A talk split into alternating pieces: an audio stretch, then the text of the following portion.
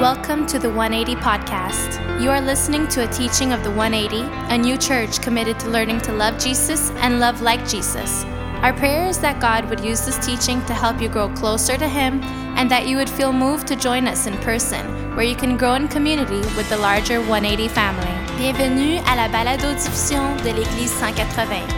Vous écoutez un enseignement de l'Église 180, une nouvelle Église qui s'est engagée à apprendre à aimer Jésus et à aimer comme Jésus. Notre prière est que Dieu utilisera cet enseignement afin de vous aider à vous rapprocher de lui et que cela vous donne envie de vous joindre à nous en personne où vous pourrez vous épanouir au sein de la communauté qu'est la grande famille de l'Église 180.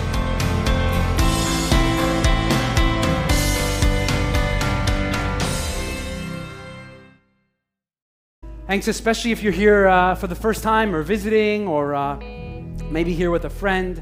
Uh, maybe you're tuning in online and it's kind of a new experience. We often encourage you to maybe share the link. Thanks, guys. Share the link of, uh, of our online uh, feed. You know, for a lot of people, coming to church is a weird experience. You know, if you invited them to church, they're like, man, I'm not into religion, you know, whatever people say. But sometimes sharing a link or encouraging them to listen in might be a first step for them to be like, you know what? It's not that bad. You know, the preacher guy's not that weird. A little bit weird, but not that weird. you know, and, and, so we're just happy that you're here. And, uh, you know, many of you know this. I, I, get so passionate about preaching and about helping our church grow that I, I speak very fast. How many of you notice that? Yeah, a little bit? No? And because it's a bike race, they told me I have to be shorter. So I'm going to double up the speed of my speaking because I got to get it all in. So I'm going to just speed it up extra time. No, actually, we're, uh, we're very mindful of today being a little bit of a different morning. Uh, we want to be just good neighbors and uh, encourage uh, you to, to, to, just be careful even as you head out. But this morning, I want to kind of wrap up a series we've been in together. Some of you know this because you've been with us consistently. Maybe some of you are just dropping in in the middle of a series that happens. But we've been in a teaching series that's been about how we learn to think differently about convictions. And, and all of us know this, right? We all have different convictions about things we believe and things we feel, things we want to share with our kids, things we want to pass on and make sure like these are important values some of those convictions are cultural. They're, they could be cultural things that somebody shared with you. You know, some people have convictions of passing on a language to the next generation. Like they need to learn how to speak the right language. And if you're watching from anywhere else than Quebec, you might not get this, but passing on a language is very important. Sharing a certain thing is very important. We all have different convictions. But in this series, we've been thinking about what it means to reflect on biblical convictions, convictions that shape us from the scriptures and, and transform something in us where we're growing and we're wiser and we're maturing and all those things. Because you know what? You don't have to be a Christian to have convictions. Anybody can have convictions. I know people who are atheists who have convictions, but having convictions is not enough. We want to be people that have convictions that are shaped by the Bible. We want to be people who have convictions that move people to want to say yes to Jesus, not that people would just know that we're right and they're wrong. And that's how the world often shapes how we think about convictions.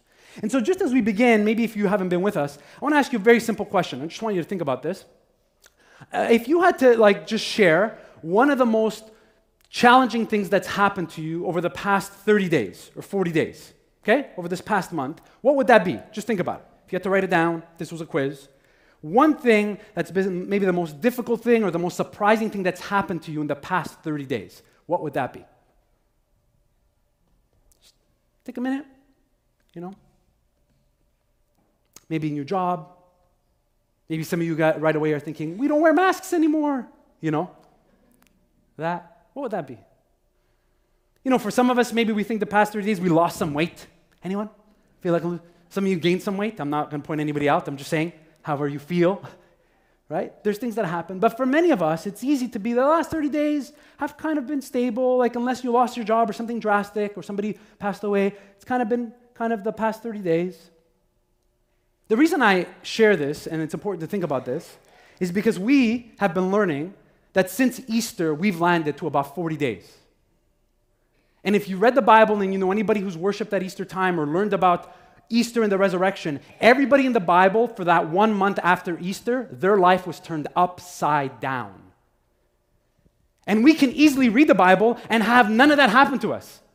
When that starts to happen to us, the Bible becomes a great book that we go to when we want to, when we have time, and we become more and more religious. We're people who have rituals and things that we do. We visit church sometimes, or we give a bit of money to help the people, whatever. But we don't let the story of the Bible do something deep to us where we let God disrupt our lives.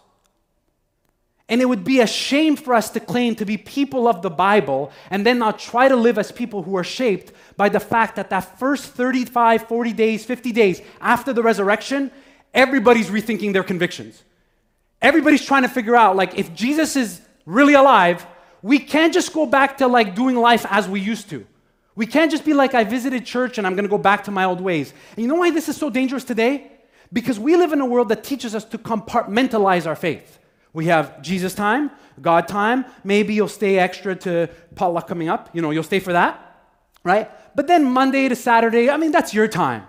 We don't want to bother you. We hope some of you even just sign up for like the e-bulletin for a Bible study. And even that's like, oh, that's so inconvenient. That's a lot, Dom. That's crazy. I don't want to do that, right?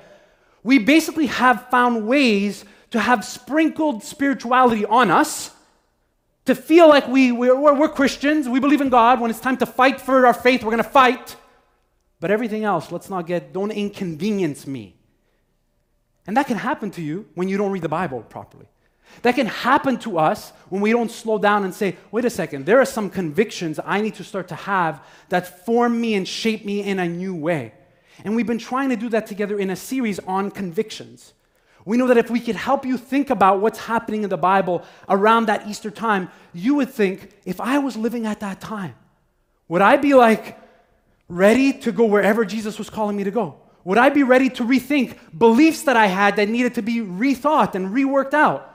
Many people lived in the world where they believed like all the gods are kind of the same, just in a different way. And now Jesus is alive and they're like, all gods are not all the same. I got to think through that again. Whatever that is, all these convictions kind of come up to the surface. And so, maybe to help you, what I did is I went back over the past few weeks and I thought about here are some of the things we worked through together. And I, I want you to read in a second, read what's on the screen, and just think about which of these has been most challenging for you. Which of these conviction moments required you to spend the most time in prayer or study or just reflection or even talk to somebody about this? And you'll just see them on the screen. These are, these are just some of the things we work through together. Are my convictions moving people closer to Jesus or further from him? It's very simple. Does a life of deep conviction point people to Jesus to say, Jesus transformed something in me? Do I have biblically rooted convictions that are not only true, but also good? This is so important. Convictions in the Bible are not just right or wrong, they're like things that we believe because they're also good for us. And they shape us into the people that God's calling us to be. Very, very different than most people. Am I committed to growing my convictions beyond conflict and confrontation? This is hard to do. I mean, I know people who just like, I have convictions, and if you don't agree, I'm ready to, to fight. And the Bible's always trying to say, easy, easy. Maybe there needs clarity here. Maybe there needs kindness. Maybe there needs like an openness. Maybe you need to grow up. Maybe there's that. So when you think about these, you know, maybe you're like, ah, oh, this one's the hardest for me. I tend to do this most often. You know why this is so important? Because if we don't get serious about this, we develop, confronta- we develop our convictions exactly like people in the world do. And last time I checked, we are people who are shaped not by the ways of the world, but by the ways of the scriptures, by the ways of Jesus. And some of you are just starting that journey. Some of you are like, wait, a, like this is new for me. Whoa, whoa, what are you talking about? So I want to encourage you as we continue to grow in our faith to think about what it means to be people of conviction that's different than the way the world tells us to have convictions. That's different than the way the world says, this is what it means to stand up for what's right. We don't just care about what's right, we care about what's right in a way that also highlights why it's good and why it also points people to the way of Jesus. You see the difference? One of them is a shortcut, one of them is easy, one of them can, be, can lack relationship, the other one is, is so the way of Jesus relational consistency, presence, being together. And, and if you're a parent here, let me just tell you if you don't learn these as your kids get older, you're dead. Because the old model of like, telling your kids what to believe and making them just go to church with you and making them read their Bible, those models of relationships are finished.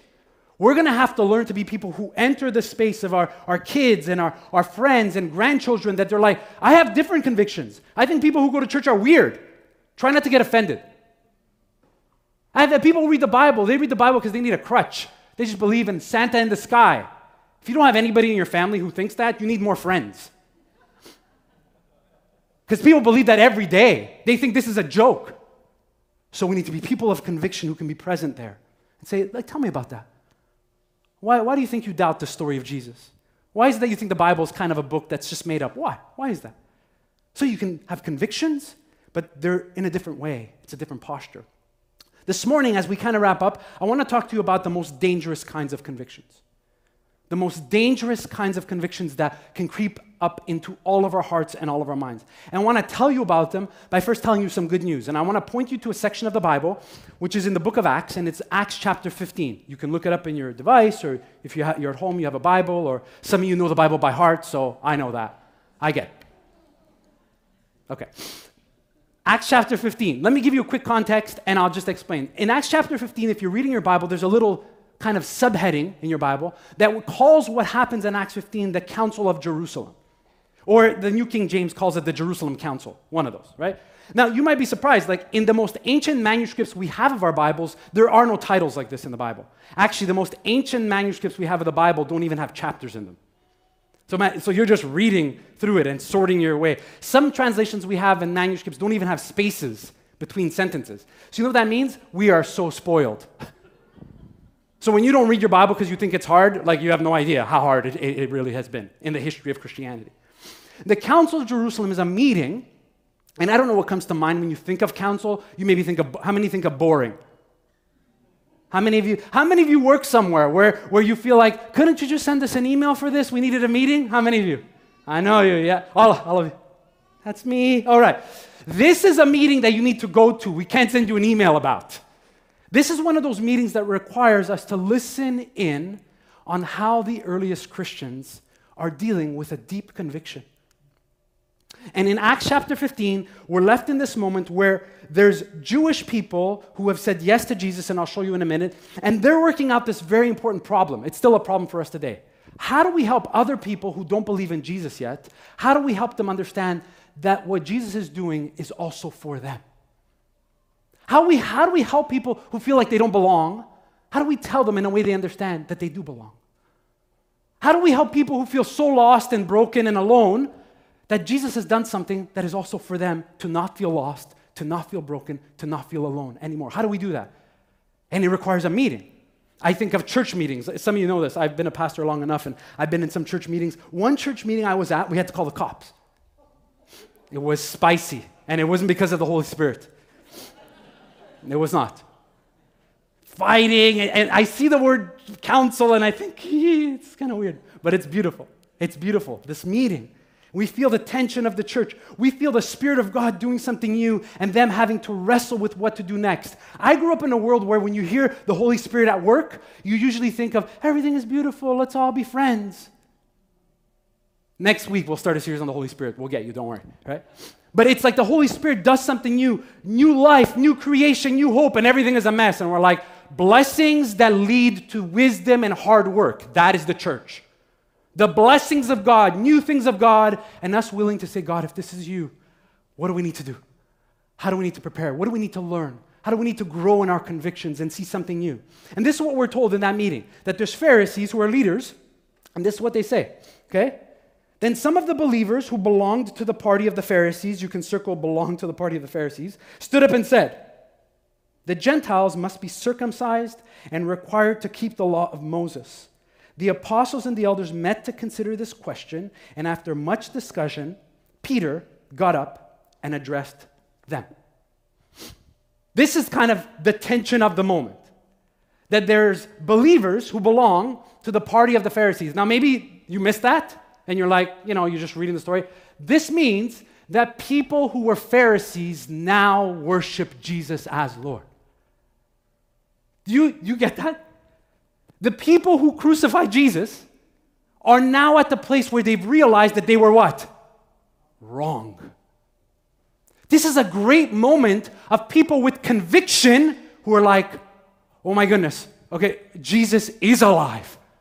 And so we already see this movement in the church where these Pharisees, not all Pharisees, by the way, but a group of them who are like, Jesus, yes, like we understand the story of Jesus is connected to the story of Israel. But what do we do with people that are not Jewish? The word in the Bible for people who are not Jewish is the word Gentile. Okay? If you need another word for that, just think of you. All of you, unless you're Jewish. You know, okay? It's, it's not a complicated idea. Anybody who was not Jewish was a Gentile. And the Jewish people were always kind of like, I hope you don't move next door because I don't like the smell of your food. And I hope you don't come too close because you worship weird idols. I hope, I hope. And after a while, Jews and Gentiles was this big chasm. Like, the Gentiles are people out there, the people you don't want your kids to marry. You got them? Yeah? Now ask God to forgive you.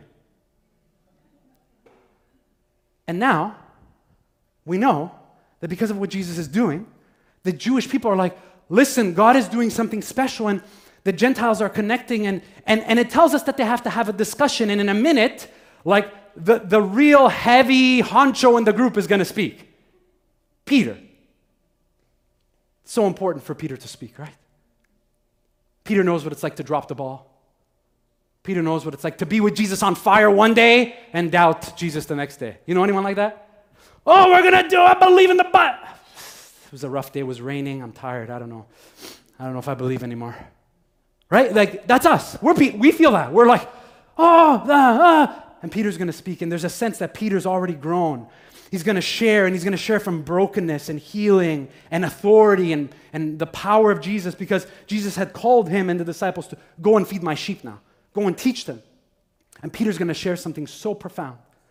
Let me just share with you what Peter says. Brothers, you know that some time ago God made a choice among you that the Gentiles might hear from my lips the message of the gospel and believe. God, who knows the heart, showed that he accepted them by giving the Holy Spirit to them, just as he did to us. Now then, why do you try to test why do you try to test God by putting on the necks of Gentiles a yoke that neither we nor our ancestors have been able to believe? Did that quick. Okay. Maybe, maybe this is a lot to understand. You're like, what's going on? But Peter says, let me just explain this to you. You know how dangerous it is to think that somehow we could put hurdles in front of people who we see that God is ready to do something new among them. And one of the things that they say is that we notice that the Holy Spirit of God is at work in the Gentile communities in a way that we were not ready for. Like, this is new for us. So we need to figure out and be very, very careful that we don't test God by putting a hurdle and by blocking the steps for these Gentiles now to know that they belong to the family of God, that they're part of this family with us. You know, it's not enough for the Gentiles to just experience God. It's not enough for the Gentiles to just have the Holy Spirit. The Gentiles must know that they're part of what God has always been doing through the people of Israel. This is important. This is so important. They need to know that the thing that used to separate them, now Jesus has closed the, the gap on. And Jesus is like, no, no, no cultural difference, no linguistic difference, not even what you eat should divide you because of what Jesus has done. And Peter shares this. And the Pharisees are there and they're thinking, oh boy, we're, we're, with you with Jesus, but like, are there some things that they still have to do? Now, all the men here are like, please don't say circumcision, please don't say circumcision, please, please, please. Why was circumcision such a big deal? Because it was a marker from the Old Testament that the people of God had made a special covenant with the God of Israel. And it continued to remain a special marker, like a, an identifier of what it meant to be the people of God. So, like, yes, they can believe in Jesus. Yes, they can say, but they need to get circumcised. Like, this one thing they need to do. Maybe some of you think of your own life and you think of hurdles, how easy it is to put hurdles in front of people. You know, I often think that when I think of hurdles that keep people from saying yes to Jesus or keep people from knowing that they belong, you know, I grew up thinking that's the devil's job. The devil does that. The devil's uh, creating a storm in my life. The devil's causing me to doubt my faith. The devil, the devil. And then we, we read about how sometimes the devil uses us, and then we are the ones that put hurdles in front of people. I was for years a youth pastor. I sat with parents in their home who they cried. There was a time when parents cared that the kids didn't come to church. We're beyond that now, but there was a time when I sat with parents and they prayed and they're like, why are my kids in church and why aren't they connecting to faith? We've had, you know, years of people of faith. And I said, one of the biggest hurdles for your kids to ever say yes to Jesus is you. You're the hurdle. And they didn't like me. We didn't, you know, they could change church. But sometimes we are the ones that become a hurdle because we know the way we came to God. We know the way we love God. We know the kind of Bible translation we like. We know the kind of music we like. And preferences become convictions. Our opinions become the same as the authority of the Bible. And after a while, everybody's just confused. And I grew up in that world thinking, okay, it's wonderful that people like that. And it's wonderful that you have certain preferences. Like, uh, you know, I remember going to a church and the preference was that we had to have an altar call every week. People, come, let's stand up and all come to the front, and, which is beautiful. It's a beautiful thing, by the way. If you've ever seen that in a positive way, not in a The Simpsons creepy kind of way, but in a positive way, it's you understanding that you're coming to an altar to die to yourself. It's beautiful. I, I've seen that done well, and I've seen people say, I remember that moment when Jesus said, You now, you come. Forget about your wife, forget about your husband, you come. But I was in context where that had to happen every week. And if it didn't happen every week, we weren't a biblical church. We didn't believe in sin. We didn't believe. And I was like, wow. See how quickly things that are preferences, things that are good, things that are holy, things that are special become convictions that now everybody needs to do them because I say they're good for me, they should be good for you. When that happens, a hurdle is created. Instead of a space to say, hey, this is what's helped me, what is Jesus doing in you? How is Jesus calling you? How, how are you learning to die to yourself? How are you doing that? Each of us are learning to live in a world that's very different than the world our parents gave us and our culture gave us. But we still have convictions, and we want to be very careful that one of the most dangerous kinds of convictions are convictions that confuse convictions shaped by scriptures with preferences shaped by culture. Okay? All of us do, every one of us does that. And we get nervous and we're like, it has to be this way. You got to read the Bible this way, this many times. And then what's what should be a conviction becomes legalism. Becomes if you don't do this the way I, then people watch. And then there's judgmentalism. Oh, how many times did you read your Bible? Did you pray this morning? Did you go to church? Did, no, no, no. Like Jesus is like, forget that. You belong to a new family. I'm healing you from the inside out. Now, don't you want to grow in this new life? Yes. Then you read the scriptures. See the difference? One, you move from a place of love to growth. The other way, you move from a place of shame to being judged to being like, I got to stay in, and if I don't do this, I'm out. See, it's such a different posture. The good news for each of us is that in the moment, in the book of Acts, some of you know this, you can read it, they decide that they're going to make it clear that Gentiles do not have to be circumcised to know that they're part of this. And all the men said, All right, amen. Some of you, oh, wait, okay. All right, we, we're, uh, we're like, yes, there is a God. right? There's a moment, they do this. It's a deep moment of conviction. Can you imagine those Pharisees who are like, Jesus, you, you're, you're turning everything inside of us upside down. We're trying. We are the teachers of the law. Okay, Peter, Peter how, do we, how do we mess with Peter? and Barnabas, and they're going like, okay, like we sense that this is the right thing. We sense this is what God you want us to do. And they're not foolish about it. They're not foolish about it. They're like, we're going to send you out and we're going to learn. And they actually send a few guidelines with them. Remember, meat sacrificed to idols. Be careful about that. Right? They're being wise and they're learning. But what you don't expect is what is about to happen next. Let's see for time here quickly. What happens next is so important. In the next chapter of Acts, Acts 15 is the council of Jerusalem. Acts 16 is now them working through what happens next after the Council of Jerusalem. Paul, who's one of the key leaders who's there, Peter, key leaders, they're going to start to move out and they're excited. Like they can't wait to go to a church that doesn't have a lot of Jewish people in them and say, We have great news from the Council of Jerusalem. We got good news. And they're like, Tell us, tell us that the Lord spoke to them and we don't have to be circumcised and we don't have. No, no, no. Tell, they're, they're like, Yeah, you belong. You're part of us. Jesus is at work. We're discerning the Holy Spirit. The next thing that happens is beautiful. Paul, as he's traveling, he's noticing that now, because the, the ministry of God is expanding, they need what? Not a trick question.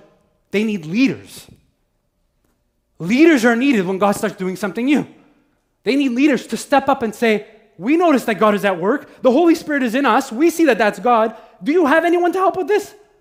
Do you have anyone to serve? Do you have anyone to give? Can we, can we help? So Paul starts to travel, and we're told Paul went first to Derbe and then to Lystra, and you'll see a map behind me, where there was a young disciple named Timothy. His mother was a Jewish believer, but his father was a Greek. Very, very important. Timothy was well thought of by the believers in Lystra and Iconium. So Paul wanted him to join them on their journey. Now, I, I give you the map there just so you can kind of see, like, just the messy factor of like what's happening in the early church. Like, whenever you get up and you feel overwhelmed, like, oh, it's a lot, my kids are in youth, I, I want to be on the Zoom prayer, and I want to do the Bible study, and I want to be, and I want to grow, and I want to serve my neighbor. Like, just think about the complexity of being Paul on this trip. Not on Air Canada first class. Not on via, via rail with the review where you complain when the food's cold. On a ship at sea, thinking people who don't know Jesus need to hear that they now can belong. People who thought that all the gods were all the same and you just find your own way need to know that there's a God that looks for you when you're lost. That's what Paul's going to start to do. And he notices that there's a young leader there named Timothy. If you're into the academics of it all, we're not really sure how young Timothy is. That, that word young in the Greek could mean a lot of things. It could mean younger than an elder, or it can mean really, really young you know, I like to think most of us, when we read the Bible, we just put Timothy whatever age we are because we want to feel young, right? So he's 22. That's what he is. Okay. So some of you are judging me. Okay. So, and we're told something very special about Timothy. He has a Jewish story and he has a Greek story. He's a francophone and maybe something else. He lives in multiple languages, he lives in multiple cultures. And Paul's like, this is perfect. This is someone who's going to be able to make his way through the complexity of the world that God is sending us into. Now, Paul is already that kind of leader, and we know from Timothy's story, it's really, really important, that where he grew up, there were many other gods and things to believe. And what's really profound in this moment is that Paul is about to do something that none of us expects. It's what he does Next, Paul wanted Timothy, Timothy to accompany him, and he took him and circumcised him. You're, you're like, wait a second. Okay, wait a second. I'm so confused. Let's go on. Because of the Jews who were in those places, for they all knew that his father was a Greek. You, you need to feel this. We just came from Acts 15. What was the rule? That you don't what? You don't circumcise. Did Paul forget on the, did he bang his head on the trip on the ship? What just happened? No, Paul is teaching us what it means to have convictions with compassion. He's teaching us what to be people of conviction with wisdom. He's teaching us what it's like to be the most dangerous convictions you can have are convictions that don't pay attention to where God's placed you. The most dangerous. They become the kind of legalism and the kind of re- religiosity and the kind of, oh, it's worse than atheism. Religious legalism is worse than atheism.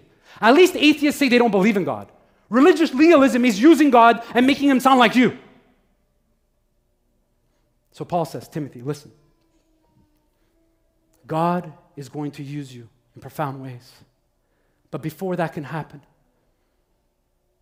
we have to do something that you probably heard the Council of Jerusalem decided we don't have to do. We have to circumcise you. Because the Greek people and the Jewish people, when they know that you're not circumcised, the Jewish people won't listen to you. They won't respect you. They'll think that you're not really one of them. So we have to do this. Now, we don't have all the details, thank God. We don't have all the details of how that happens and how God walks with Paul and Timothy through this special friendship and relationship. But what we know is that Timothy is about to make one of the great sacrifices for the sake of reaching the Jews as a Greek. As I was reading this this week, I thought about how one of the most important things we have to remember is that God shapes us to be people who have convictions formed by sacrifices for others. Convictions that require us to say, I'm willing to sacrifice so that others would understand that they're the kind of convictions that point other people to Jesus. When's the last time you sacrificed for the sake of someone else? If you're a parent, you have a thousand examples. I get up early, I make lunch, I wash the, this, you know, I do it all for my kids, right? But let's just take it another level. When's the last time you sacrificed for someone that you kind of didn't know and you wanted to point them to Jesus? When's the last time you did that? Are we the kind of people that are willing to have convictions that are shaped by deep sacrifice? Because when that happens, God uses moments of convictions where we stand up and we say, We're not going to be like the world. When we do that in a way where other people are like, You would sacrifice for something that doesn't even benefit you. You're like, yeah. But why would you do that? Because that was the way of Jesus our Lord. That was the way Jesus lived. And that's the way we want to live. Think about this season that we're in, what it is that God is calling each of us to sacrifice. To sacrifice in a way that other people would know that we have these deep convictions that people who don't belong should know that they belong now. And we will sacrifice. I thought about this this week in a very particular way because I was with some of our partner church partner churches and friends in the US. And some of you know this about the 180. Periodically, I, I, travel or I visit with some churches. And in order for the 180 to survive, we have people who pray and who give and who support our church who've never been here. Equals sacrifice. If you're watching, we love you guys. Uh, they, they are faithful. And, and this is their main, their main auditorium I sat in this week. I, I don't know what day this was. It was Tuesday. I was on their balcony and I took a picture. And I just, I sent actually this picture to our elders. And I know what you're thinking. You're thinking, well, if a church this big, it's easy for you to sacrifice. But there was a time when this church was not there. And people sacrificed. They gave, they served, they loved each other, they engaged in the community. The auditorium sits, I don't know how many thousands. It's not the point. But people from this community, after they sacrificed for their own church, said, This is not about our church. This is not just having a big church. This is not about people coming to church in America. We want to know where we need to sacrifice so people who are not here, they also know that they belong. And they began to help us. Before this was here, before the warehouse was here, before any of this was here, people we're giving financially. We're praying for us. I met some of those people. They look at me and they're, they're just, we're so excited about what God's doing at the 180. We're going to continue to sacrifice with you. We're going to continue to pray with you. You know, I have a deep conviction that if you're going to ask other people to help you, you should be willing to help yourself. So, next time I visit them, oftentimes they ask me this. They'll ask me, How are the 180 people sacrificing? What should I say? How are we saying, no, no, we are going to sacrifice first? When it comes to giving, and we use this phrase, not equal giving, but equal sacrifice. When it comes to serving, when it comes to finding our place, when it comes to saying, I want to belong here. Simple things. You sign up for the e bulletin. Like, it's, does it sound like sacrificial? You sign up for our e bulletin so you know what's happening in the week. You know why? So you can pray. So you can say, these are the things that are happening through the life of this body of which I belong to. And a friend says to you, you know, I have a teenager. You don't have a teenager, but they have a teenager and they're struggling. You're like, we have our youth ministry and they meet every two weeks. How would you know that? Some people are like, I don't know. I don't even care. I just showed up. My wife brought me here. I'm not sure. People of conviction. People who are ready to start. Timothy did it first. The Council of Jerusalem did it first. Because of that council, because of Timothy, we are here, by the way. The Gentiles will be reached. The New Testament will start to be spread out. People are going to be reached because other people sacrificed. We close. This is what it says. Then they went from town to town, instructing the believers to follow the decisions made by the apostles and the elders in Jerusalem. So the churches were strengthened in their faith and grew larger every day. If you're taking notes, you want to write this down, right? That they did such a good job at explaining the decision of a council meeting. You know how hard it is to explain a council meeting? We have minutes for it. We read it, you're like, oh my gosh, I'm so bored. You read the minutes of a meeting to sleep. Right? Like when you're like, read this before your next work meeting, you're like, oh, I'm not reading this. It's details, annoying. Uh, brother so and so had a question. Brother so and so had a rebuttal. Uh, you know, we have all these things. They, they just forget that. We want to explain to you that the heart of the Council of Jerusalem was that you now are part of what God's doing in us, and that you now belong just like we belong. And your language and your culture and everything else that you think kept you far away from God. Now, Jesus has done something that brings us together. And if you don't believe us, let us introduce you to Timothy, who's already sacrificing for the sake of this. Let us introduce you to others who are already sacrificing. And they, many of the Greeks, many of the Gentiles, started to become part of the church, and the church started to grow. You know what that means? The church started to grow? More problems. That's what that means. You know, if you don't learn to read your Bible, you read that as like, oh, it's magically all work. No, no, no. There's going to be more challenges because God's blessings come with more opportunities for us to trust Him again. So, as we wrap up the series, we've given you convictions till you're blue in the face. I've encouraged you, and I will keep encouraging you. Be careful in your heart when convictions, you sound like someone just like someone in the world.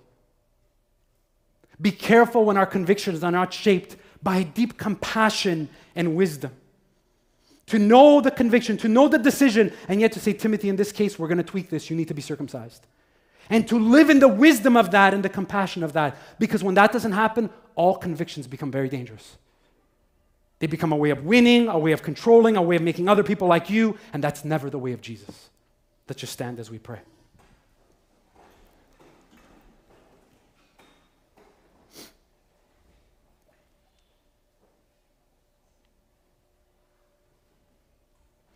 For some of you, maybe this is still brand new.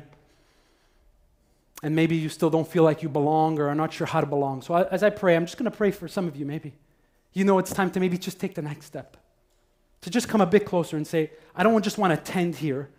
I want to understand what it means to belong here, what it means to grow with others, what it means to mature and understand the Bible better. And maybe the Spirit of God is just speaking to you today. So let's just pray.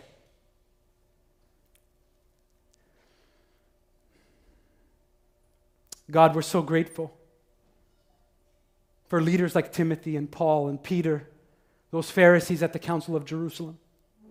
Thank you for the Spirit's leading to allow us to have the scriptures today, that we read and we feel how you were stretching them in their convictions. So that room was made for us, so that we would know that we belong, that we have a place. One day you will ask us whether we were obedient in how we lived our convictions so that other people would be convinced, Jesus, that you are alive. I pray for parents in this room that their convictions in their homes, the way they speak, when they pray, would be a sign to their kids of their deep love for you and their conviction to keep you at the center of their marriage. But I also pray for those maybe who are still new in this journey. Maybe someone listening today, maybe on a podcast, maybe in their car, maybe in this room, who's not sure what it means that they can belong. They've felt like outsiders for so long. They felt like they're just so different and they've made too many mistakes and too many sins and too many problems. And yet we're reminded again that Holy Spirit, you love to draw us to the way of Jesus by healing us by helping us to do a 180 when we, when we confess our sins and begin to walk in a way that honors you. Some of us are about to enter a world that will make it easy to forget all the things that you want to do in us. I pray a special protection over us this week, Father. In a culture that makes us busy and overwhelmed and just so many other things that we can kind of put you to the side for a Sunday morning. Would you protect us from that temptation? May we see you at work every day as we center ourselves around what you're doing and what you want to do. And may we model that in a special way even now as we leave this building, as we greet neighbors, as we drive off and just see young kids riding their bikes, families and people who are not in church today, who have made other commitments, who have other convictions. May we even just pray and remember that you've called us here to be a light in a world where people still don't understand. Help us and give us the wisdom we need to have convictions with compassion, convictions with wisdom, so that they too would be convinced, Jesus, of your ways. We pray this in your name, Jesus. Amen. Hey, everyone, before we let you go, you're going to get your kids, and very, very quickly, likely, we're all going to leave the parking lot by going right.